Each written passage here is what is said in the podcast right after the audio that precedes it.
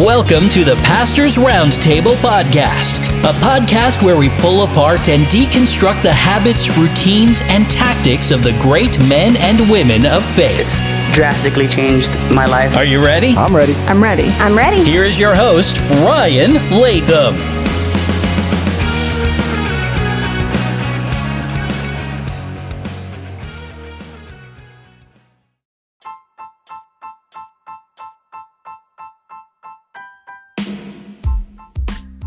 Welcome to episode 47. Thank you so much for hitting that play button.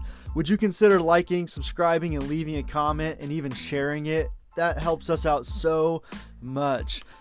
I think we all can agree there's a lot going on in our nation right now, and it's causing us to ask a lot of questions.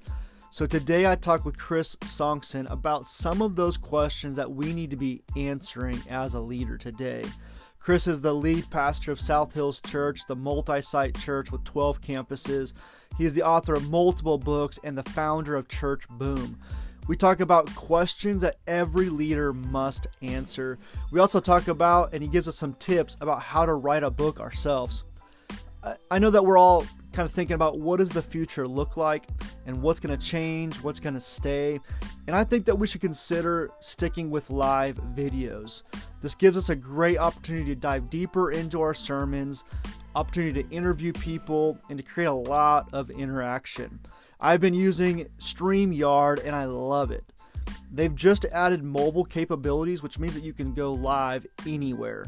So check it out and get a discount by going to renewedleadership.org slash StreamYard. That's renewedleadership.org slash StreamYard. Well, guys, here's my conversation with Chris.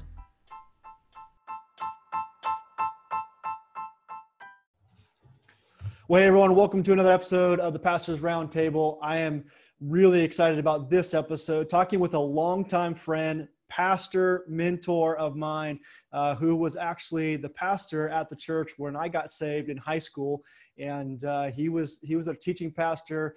Looked up to his leadership for a really long time, and uh, I'm really excited to share this uh, interview with you. We're going to be talking about a book that he's written. He's written many books. We're going to talk about uh, one of them today. Uh, so, Chris, thank you for joining us today. We're just so grateful for you to have you here. Awesome, awesome. No, it's great to be with you. Thank you, Ryan, and really proud of you, man. It's been amazing to see what God's done in your life and uh, the leader that God's allowed you to become. So it's amazing, and that doesn't happen by accident. Leadership is not by accident; it's by purpose, and you've definitely grown as a leader. So it's awesome. It's an honor to be here, man. Hang out yeah, with you. Yeah, thanks, Chris. So, Yeah. uh, okay, so let's jump back in. I was in high school, gave my life to the Lord. I didn't grow up in church really. Gave my life to the Lord, and uh, you were you were one of the teaching pastors, and uh, you felt called to start a church. And uh, you know, back I, I didn't really know what that meant, but I knew I watched you lead and start in your your uh, living room, and uh, now you've got multiple campuses doing great stuff. So let's take us take us back to there and just kind of walk us through kind of uh, you know kind of a quick journey of the church and how you started and kind of where you're at now. Yeah, no, that's uh, yeah, that was a long time ago. The uh, we started uh, South Hills Church, and we were in Whittier, California, and then felt go to uh, go over to Corona. I had roots here. Uh, I didn't have influence, but uh, so I knew I'd have to start from uh, nothing. Um, I mean, I was a youth pastor. Well, actually, I was only a junior high pastor or a youth pastor or something. So I didn't. I never spoke in front of people. So I came back, got permission from the Assemblies of God, it's a denomination I belong to, and got permission from the people in the area and said, I want to plant a church. And I don't really, we'll see what happens. But it was a huge, uh, there was a lot of faith. I remember the night they threw a little going away party for me at, uh, at the church in Whittier. And I remember getting in my little car and I remember putting my three year old in the front seat or a two year old in the back or whatever it was. I don't remember. But I just remember getting in the car and thinking, what in the world am I doing? I don't know how, I don't know what's going to go on. I have a three year old and a two year old. Like, what the heck am I thinking? You know, I got a Yeah. wife and I'm like, oh dear God. Uh, and so uh, I thought, well, we just feel called to well, and and church. and you know, for those that are listening right now, this is long before we had great organizations. oh, yeah. ARC and CMN and all these great. I mean, this was like straight, you know, pure This is- pioneer days. There's no money. Yeah, this business of yeah, you raise fifty and we'll give you a hundred grand and you can pay it off over the next seven thousand years, and like that did not exist. Yeah. Uh, we got nothing, and uh, uh, you know, I You, got, you had- may have gotten a handshake and a hug, maybe. Oh, that's it. Yeah. I always say that we got a hunting license. Go ahead, hunt away. We're not going to give you ammunition, but you know, hunt away. Yeah. And so they, we had, I remember specifically, I had $5,000 in our savings account, my wife and I. And I remember the first call we got, uh, some lady says, Hey, we used to have a church and then we don't have a church anymore. So, but we have some equipment. I went and picked up like four microphones, no joke, a couple old broken down cords, two speakers, one monitor, a six channel board. And I was like, okay, well, we got that, you know, and we'll start with that. And, and it just was literally from nothing. Uh, and so we had a few friends that said they would help us, maybe six or eight, something like that. And we just started meeting for about six months with a core group, built that up to about, I don't know, 40, 50, and then launched. And uh, we had to figure out how to make money. We raised money, raised our support, felt like a missionary, you know, didn't, wasn't no ARC, wasn't no CMN, nothing like that. So we raised a bunch of money.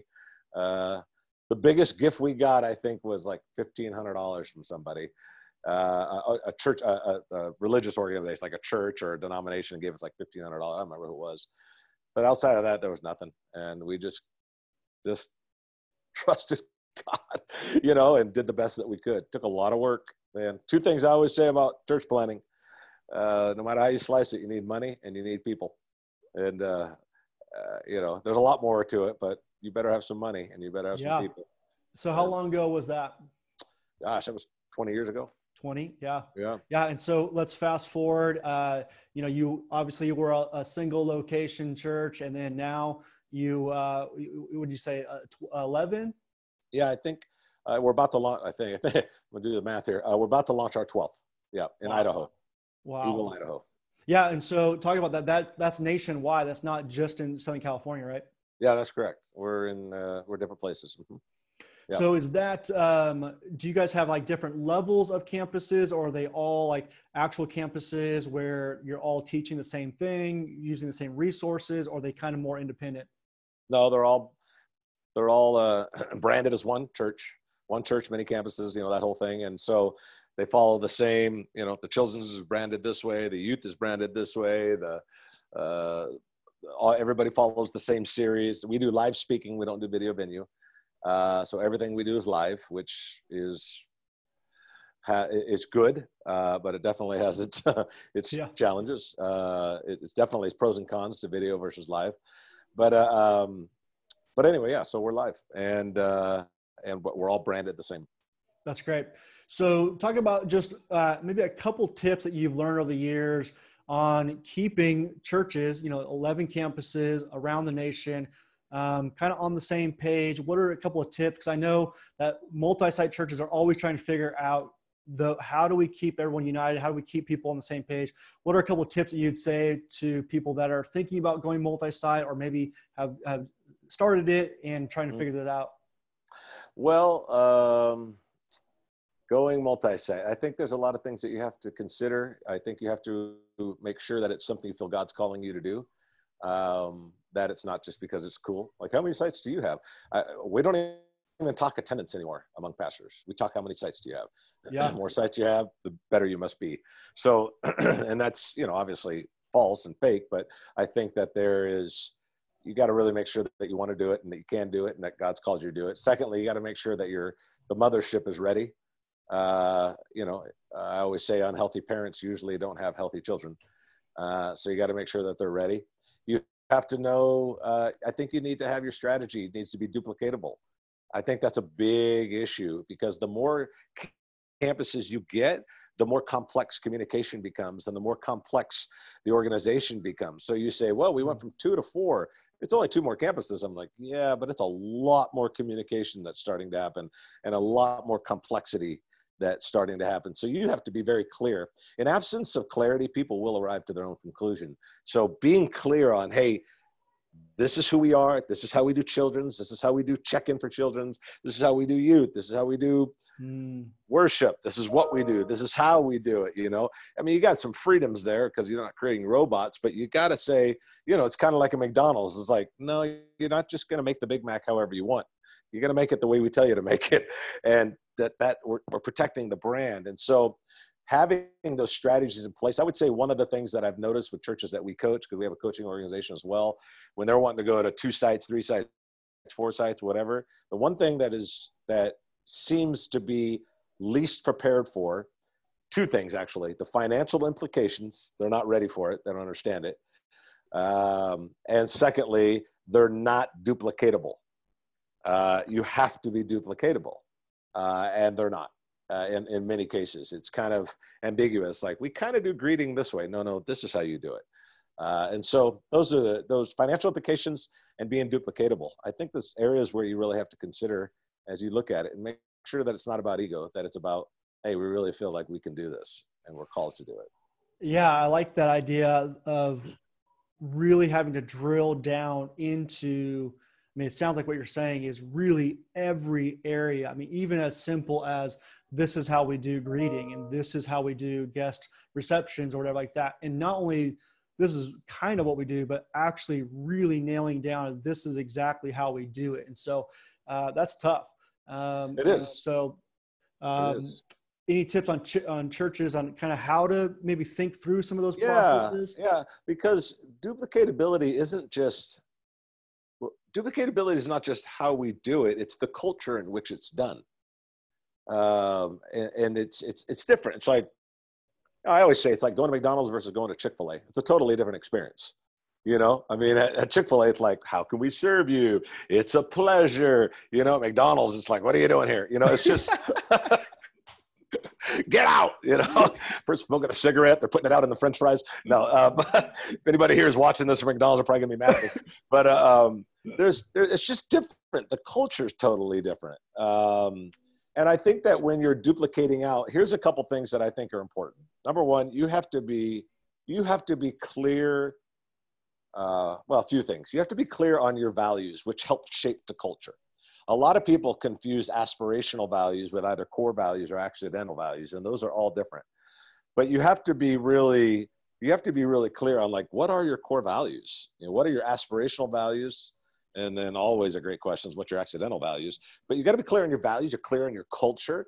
And then physically, here's the homework. Like, like I did with a church that was now is at five sites and they were at one three years ago.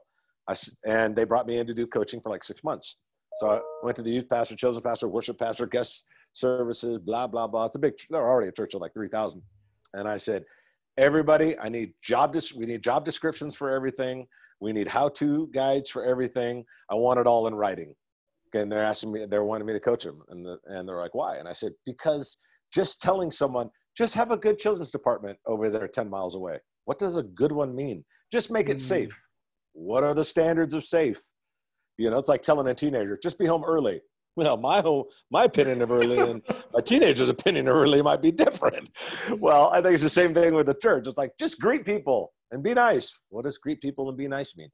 It's got to pass a paper test. It's got to be like, this is our manual. Not that I think creating a bunch of manuals is going to fix everything, but it's got to be something that says, okay, all four campuses, here's how we do guest services. Let's all look at it together. This is now you got to reinforce it and you got to teach it, but it's got to be in a place where it's like, this is how we do it. It's not ambiguous. And that's what we do. Just make it safe. Just make the worship good. What does good mean? What does safe mean? Very different from people's opinions. So you got to get really crystal clear. Uh, and I, like I said, in absence of clarity, people arrive at their own conclusions. So it's like, just be safe. Well, if you don't tell them, they have a version. Just do good worship. Well, if you don't tell them, they'll have a version. In absence Sounds of good clarity, to me. They'll come up with it, and it won't be what you hope. It will, it will never be what you want. Uh, so anyway, those are some of the things. I think it's like physically saying, all the job descriptions, all the how to's, all the minute, everything. This is our thing. This is how we do youth. This is how we do children. This is how we do whatever, worship, whatever. You feel like that's important for a single location church as well? I do. I, I think it's important. Well, no matter what, I think it's important for sure because I think it helps create the guides and it helps create expectations uh, for your greeters, for your ushers, for your worship team, and it and it, forces, even though it's a it's a uh, a necessary evil where you're sitting there doing all this typing. Everybody at the end of it, all the tons of churches we worked with, at the end of it, they always say that was a great exercise because it mm-hmm. forced me to think through how do we really do this? What is it that's really important to us? How do we want them to behave? How do we want them to act? What do we want them to value? Like, what's the profile we're looking for of a greeter, usher, worship, whatever? So, even as a yeah, as a mono site, I think it's definitely a great exercise. It, it forces clarity. Yeah, I think you know every restaurant talks about like that secret sauce. You know, what's that secret sauce that makes your your restaurant better? I think that uh, I mean it could be. Uh, I, I, feel like what you're saying is a lot of that is really helping people to unearth their own secret sauce as to why their church maybe is a little bit unique yeah. or different, mm-hmm. right? Mm-hmm. Mm-hmm. Yep, it does. It it forces clarity. It forces you to really think about a lot of things, and uh, it, it takes you into into a pattern of uh, figuring out what we're good at, what we're not good at, why we do things the way we do, what's successful, what's not successful, what does good mean, what does safe mean. It forces it, you know. Uh, and I think I think I think it's great for mono, or I think it's great for mono site. It's a way has to happen for multi-site if you're going to keep everybody in alignment. Because here's the thing, man, is that I always say that vision leaks and people drift. And so vision's always leaking, so you got to always be restoring it. But people will always drift. So you got to always bring them back to like, this is who we are. Remember, you guys? Remember this? Remember this yeah. piece of paper? This is who we are. You know, and because uh, they will drift. You know, uh, I always talk about Mount Sinai when uh, when uh, Moses said, "I'll be back," and he comes back 45 days later. The people that loved Moses as their leader and loved God with all their heart 45 days later had built a golden calf. It took 45 days. No one, no one ever really does the math. Whenever I teach that to pastors or leaders, they're like, I never thought about that. 45 days later. This is a group that was like, We love you, Pastor Moses. We love you, God. We're all in. Yeah. You know, yeah, Yahweh, the whole, you know. We'll do 40, anything. We'll do anything. We'll die for you. 45 days later, we built a calf. And so and, when I say they're they're about to kill him too. yeah, exactly. So it's like, don't think that people aren't drifting. You know, they're yeah. drifting quickly, and vision's leaking quickly. That's great. So.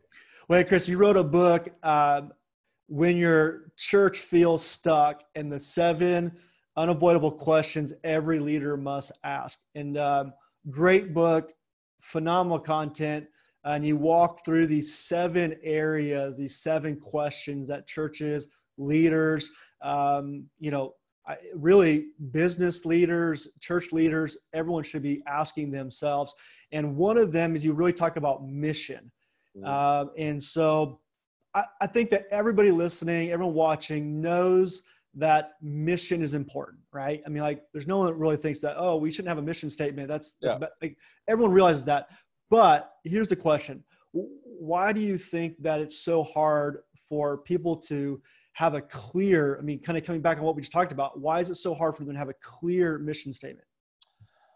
Um, that's a great question. You know, um, you know, I, I, I would tend to say, based on a lot of coaching that we've done, is, and this is, I don't think there's any deepness to what I'm about to say, but I think the reason that it's so difficult for them to come up with is because they still don't know what they're doing.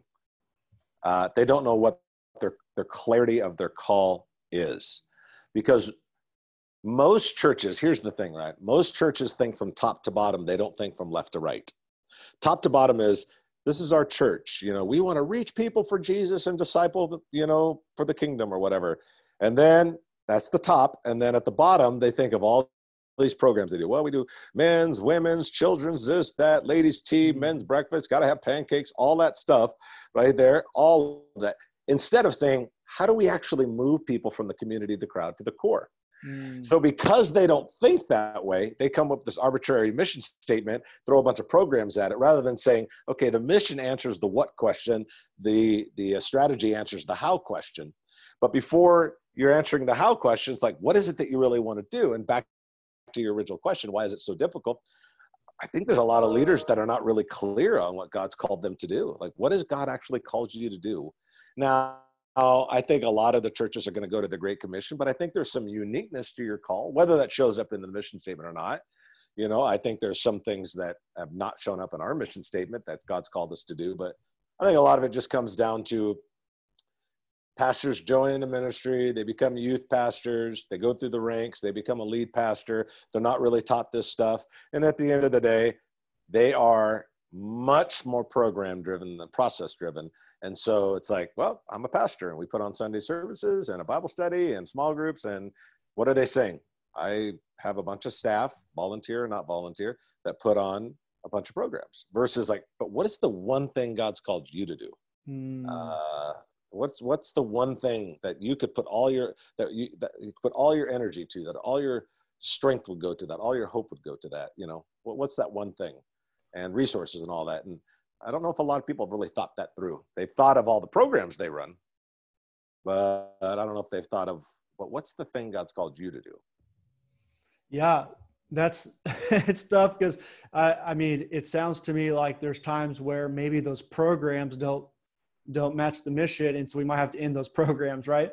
Absolutely. Well uh, in the book i talk about three p's personality program and process. So if you kind of build a triangle and you put at the bottom the word personality and then programs and at the very top process. So here's what i teach. Every church grows to the level of the pastor's personality. Average church in america is 86 people. I think it's only 5 or 4% that'll ever get past 300 something like that so what what's what's the thing? Every church grows to the level of the pastor's personality. 50 people, 80 people, 120 people. Bigger personality might be able to do more, maybe yeah. more introvert does a little less, but it grows to the level of the pastor's personality. Out of desperation, they'll they'll go from personality and they always jump when it gets stuck, they always jump to program. We just got to add more programs. We got to have something for the men, something for the women. Program, program, program, program, program. you know that churches over 1,500 have less programs than churches under 500 because we, out of desperation, when desperation rises, standards fall. So you go from personality to program. Like, okay, now we're just going to do all these programs, and that'll answer the question. Very few make the leap to the top part of that triangle where the word process appears. Like, okay, but how are you going to actually do it? We want to reach unchurched people and make disciples, but how? Mm. Well, well, we're going to do that through men's and women's. That doesn't answer how. Those are programs. Some are good. Some probably, like you said, need to be, you know, out. But um, but how are you actually going to do? How are you going to get people from the community to come to the crowd on Sunday morning to the core? Like, how are you going to actually do that?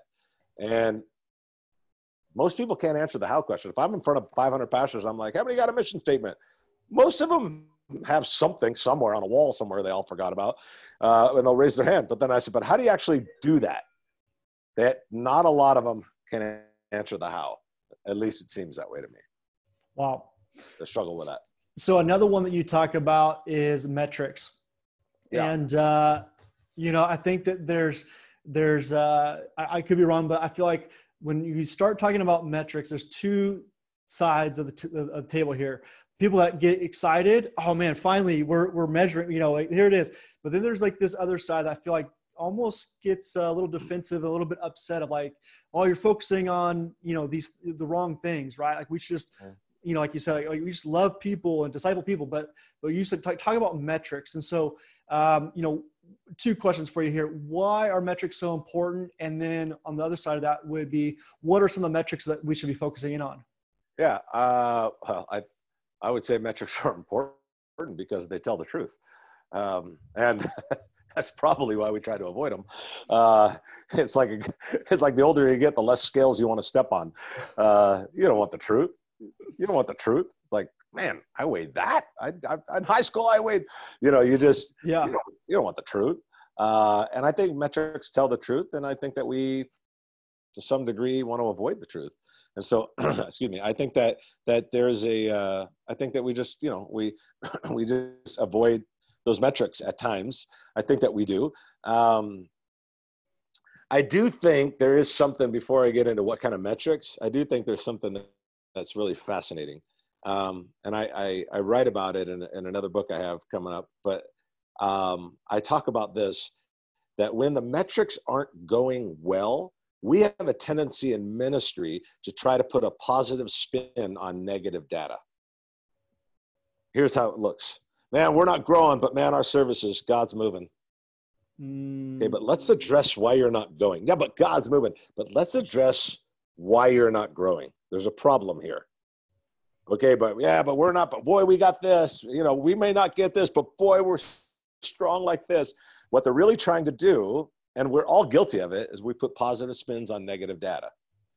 And because we don't like the way the dashboard reads, because we don't like the way the metrics read, um, that we that we do that. And I think metrics tell the truth, and it's hard to face the truth. But I do think this, Brian, I think one of the biggest responsibilities a leader has is to identify reality. I really, it's like, what's what's the truth here?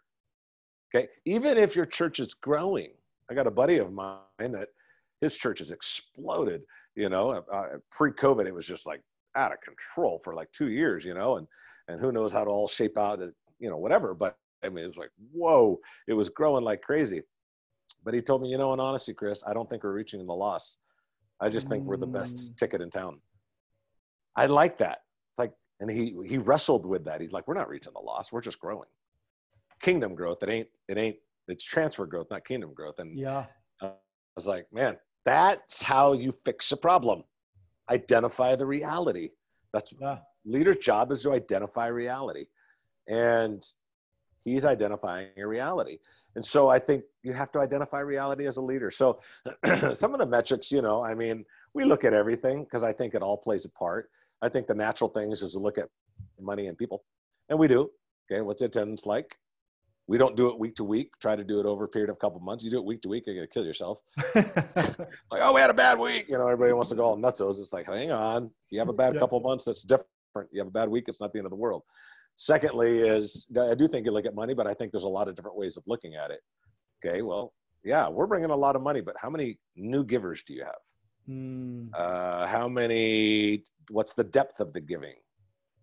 Is the majority of it coming from the from just 20% of the people, or do you have a what? Because that's part of discipleship. How do you slice it? Money's part of discipleship. And if it's like, wow, we got a church of 5,000, but we got we still only have 600 people giving.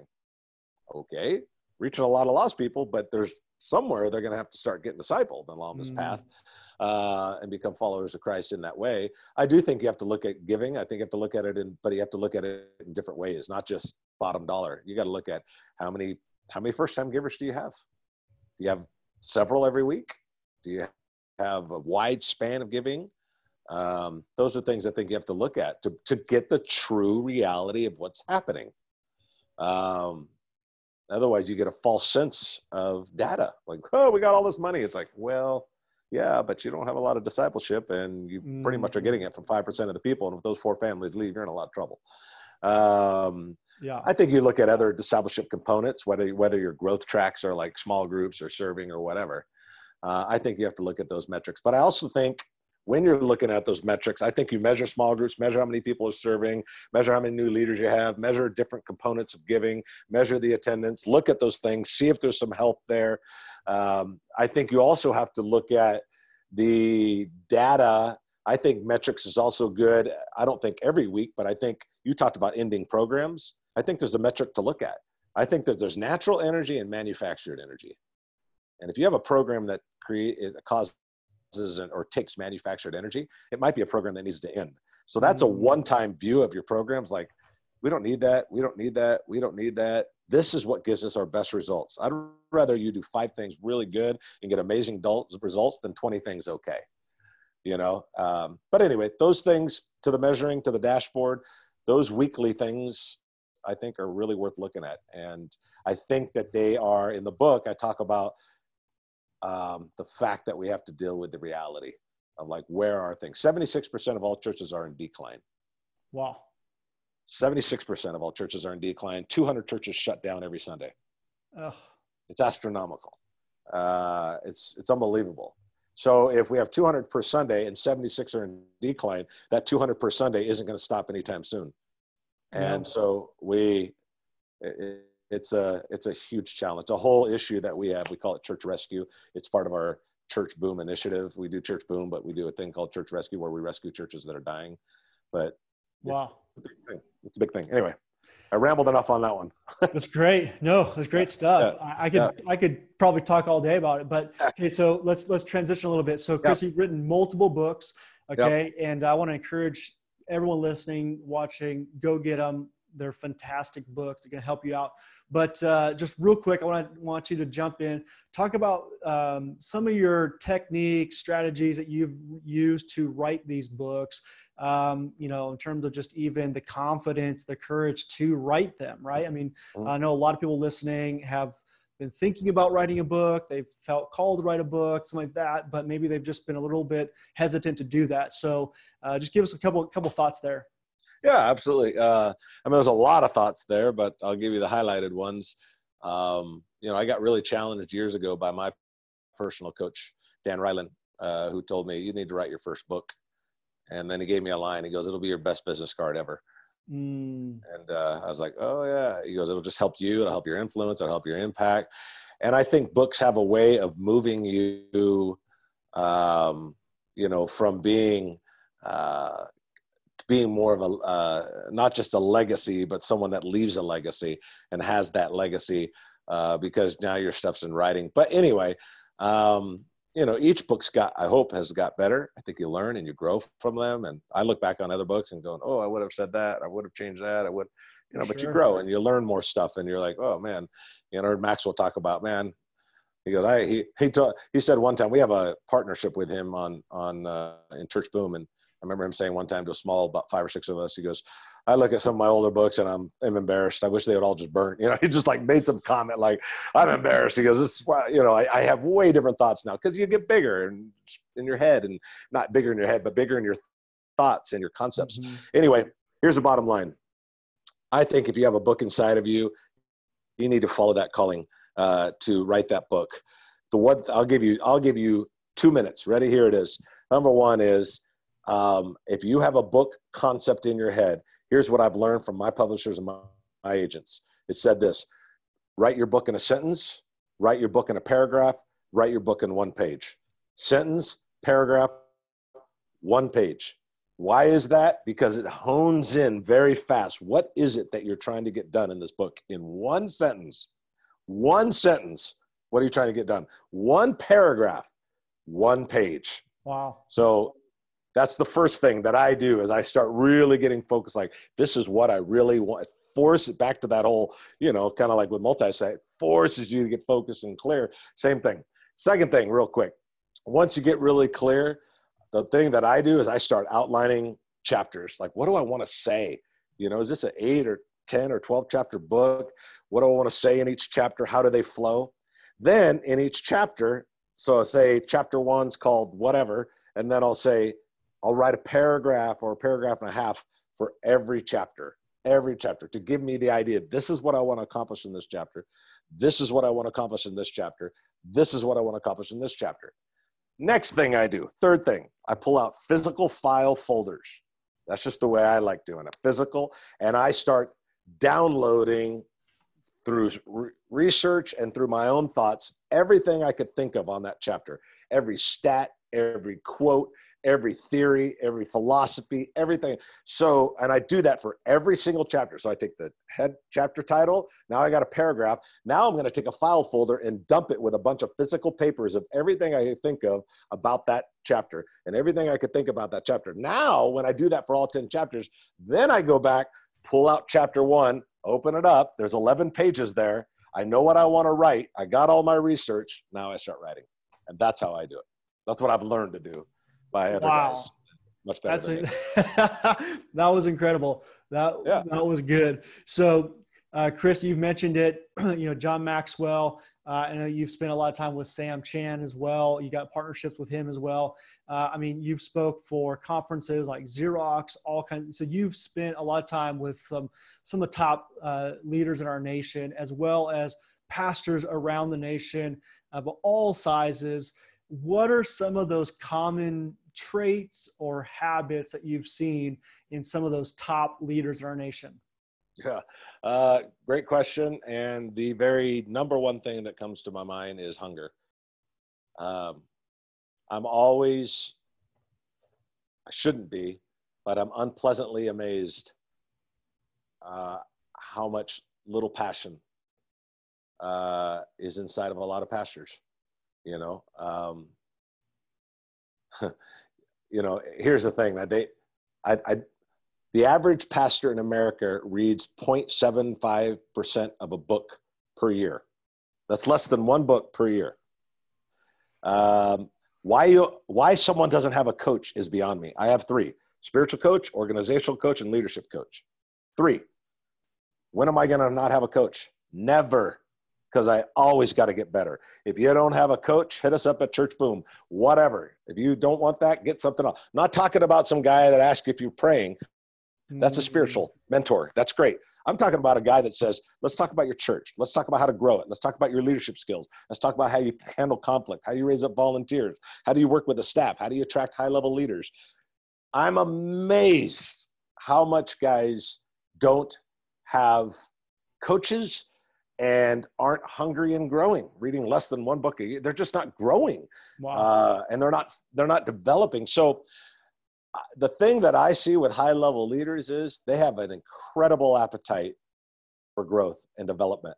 Um, and those that those that don't seem to have the success they would like, I always I always tell them I'm like, dude, you got to read, you got to grow, you got to get coached, you got to develop. Mm. I always, you know, it's a uh, it's a Brad Lomenick thing. You know, I, I always tease Brad because I'm like, dude, I had those H's in my head before you wrote the book H3. But uh, I love Brad. He's awesome. But we when he say, went to market first. He wrote it. Yeah, yeah. See, he went to market first. I was writing some other book that didn't do as good as his. Um, he's awesome. He's the best. You don't have H3, you need to get it. Brad's the best. But uh, um, I always say, man, you got to stay hungry, you got to stay humble, and you got to hustle.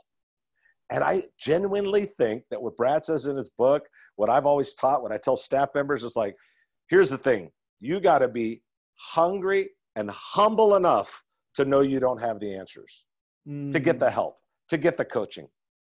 To I'm always floored, you know, about what people do, and and then hustle enough to go and get it. So, eh, you know, I guess I could go all day long with six or seven other traits, but the number one trait is, I just think that one thing I, I think I said in my the book I wrote called In Search of Higher Ground, I said the thing that separates the good from the great, the thing that separates successful people from unsuccessful people, uh, it comes down to one thing: habits. And this is what I say in the book: successful people are simply willing to do the things unsuccessful people won't. It wow. doesn't make them smarter. Here's the thing, Ryan, and I mean this with all my heart. I am not that smart. I am not that clever. I am not that brilliant. I, I am not that naturally creative. I am not that naturally anything. There are other guys I look at and I'm like, dude, you just wake up creative. You wake up this way. You wake up with those thoughts and you're just brilliant. Yeah. I have had to sweat and bleed for everything that I've learned, every book that I've wrote, everything that I learned. Because here's the thing, um, I don't know if I'm. I, oh, I know that I am not as naturally talented as most people, but you will not out hustle me. Mm. I will read for every book you read, I'll read two. For every coaching session you get, I'll get two. Now, I'm not naturally whatever, but I'm telling you, I will outwork you and I will figure this thing out. So I am not, if, any, if I can write a book, anybody can write a book. And I'm not that smart, man. I'm just not. I don't mean that to be some false humility. That's just the honest to God truth. I've had to work and sweat and bleed to come up with concepts and ideas and learn and pay a lot of money to a lot of coaches and a lot of flights, fly to Atlanta. Never met, never forget. That's how I met, met Mark Cole, the president of John Maxwell. I said, "Would you give me a lunch with me?" Flew all the way to Atlanta from from uh, Southern California, had lunch with him, got right back on the plane. I paid for it out of my own pocket, thousand dollar round trip ticket, so I could have a ninety minute lunch with the guy. But if wow. you got something to say to me, I want to learn it. And I'm telling you, anybody that's watching, listening, or however you're putting this thing out, Ryan, read, listen to podcasts, listen to Ryan's podcast, get some help, get the coaching, go whatever you got to do. But be hungry. I asked John Maxwell one time because his hand is in the corporate world as much as in the Christian world, probably like no other Christian leader in the world right now. I asked him this question at breakfast, me and him sitting there. Just me and him. I said, What's the difference between corporate leaders and Christian leaders like pastors? What's the difference between the two? He didn't even blink, Ryan. He looked at just me and John Maxwell. And he looked at me, and this is what he said to me. He goes, "Corporate leaders are much more hungrier than pastors." He wow. said they have a he said they have a greater passion for their cause than we have for ours. He goes, "Not even close." And you know, he says that, and obviously he's the guru. And in my own world, I've seen the same thing. It's like, wow, I do some corporate speaking, and I'm like, man, they're passionate about selling phones at Verizon or wherever I speak, selling lumber at Home Depot. I've spoken for Home Depot several times. And then I turn around and I watch a guy that can't even get on a coaching call, mm-hmm. doesn't get the coach. And I'm like, but we, our message is way more important than lumber and cell phones. It's the gospel and our passion to grow and get better. Just, I could go all day on it. I'm so passionate about why we're not doing that as pastors. Wow couple tips for uh, those those meetings you know i want to have a lunch with somebody somebody like that what are some tips um, when you get that meeting what are you you know obviously you can't just fly to atlanta to meet with mark and yeah. then not be prepared and just show up and say hey let's let's hang out so what are some tips for that getting prepared and getting the most out of that that 90 minutes yeah, I've done a lot of that. Uh, 90 minutes. I've done a lot of 20 minute phone calls. I've gotten hold of leaders and just said, look, dude, I'll take 20 minutes of your time. And I literally look at the clock the entire time. I'm like, so the biggest thing I do, two biggest things. Number one is I protect their time. I value it. I show them I value it. And I'm telling you, leaders that tell you they'll give you 20, they'll give you 40, but let them give that to you. Just be like, hey, it's 20 minutes are up. Thanks so much for your time. It's been amazing talking to you on the phone or whatever, you know. Um, the other thing is be prepared. Have great questions. Don't have low level questions. Mm. Have some mm. people help you with the questions. Um, I've had people get time with me, and sometimes I'm like, dude, there's so many other people can answer this. It's very low level questions, like, uh, you know, you, you might want to ask a higher level question. And so, uh, I, whenever I'm in front of someone big, I literally text out to about 10 pastors. I'm going to be sitting with this guy next Friday. I got 40 minutes. What would you ask him? and uh, boom, they send it back. I'd ask this, I'd ask this. And I look at all, I literally have all these people help me prepare five or six questions. And I go in, I go, okay, I got 30 minutes, I got five questions, here we go. And I protect their time and I and I let them know that hey, I got some questions and I show them that I value it and I come with high level questions almost every time. I love it. They'll give you a little it. more time and they'll be like, hey, call me up. Let's do this again. Because they won't and I'll, I'll prove it to you right now. Ready? Here's how I'm going to prove it. If you have a pencil or a pen in your hand and you are listening or watching this, my personal cell phone number is 951 415 7444. 951 415 7444. That's this phone right here that I'm showing on the screen. Now let's see how many people call. And I'm always floating. Dude, I'll speak at, a, at, a, at an arena. I did it for ARC. There was tons of people in the room you know, pastors everywhere. Four, five, you know, and and, uh, and and it's not just me. Man, I talk to other leaders. They're like, "Oh yeah, give your number to 50 pastors. You'd be lucky if one calls." And I'm like, if Larry Osborne gives you his number, which he gave me his number, I was like, that's the biggest mistake Larry ever made. Because I was like, all right, dude, where do you live? I've been to his house. Literally, I've been to his house. I've been in his backyard. I sat with just me and him 10 o'clock at night sitting there, you know, and why? Because he gave me the number and I, I was like, all right, dude, I'm here we go, man. I want information. And, uh, I'm just always floored that people don't, don't take advantage of it. It's just amazing to me. That's so, incredible. Learn. I love it. All right, yeah. Chris, last, last question here. Yes, sir. Uh, what is bringing you renewal in your life? I know you've got coaches. One of those is a spiritual coach uh, you know, church coach, all that kind of stuff. But what are some things that are bringing you personal renewal right now? Uh, well, my daughter's gonna have a baby. That's pretty exciting, which is crazy to even think that way. Uh, but that's on a personal level. On a kind of a ministry level, uh, probably uh, Larry Osborne more than once has called me Barnabas which I Mm. don't like because it sounds like a weak leader. I mean, I want to be known as Paul or David or something, Gideon, not Barnabas. Uh, you know, first of all, you know, I mean, I don't even want the name, but secondly, it's like, I go, why is that? And he, I, I can't remember exactly how he said it, so I don't want to put words in his mouth, but he just said, You're a cheerleader to every pastor, whether they have 20 people in their church or 20,000, you're a cheerleader. And I really feel that. And it bring what brings me renewal on the ministry is watching everybody else win. I really, genuinely, from the depth of my heart, like to watch people win. Um, so even if it's a guy that's like, man, dude, we've been stuck at 70 forever, and he breaks 100, that's amazing. That's awesome.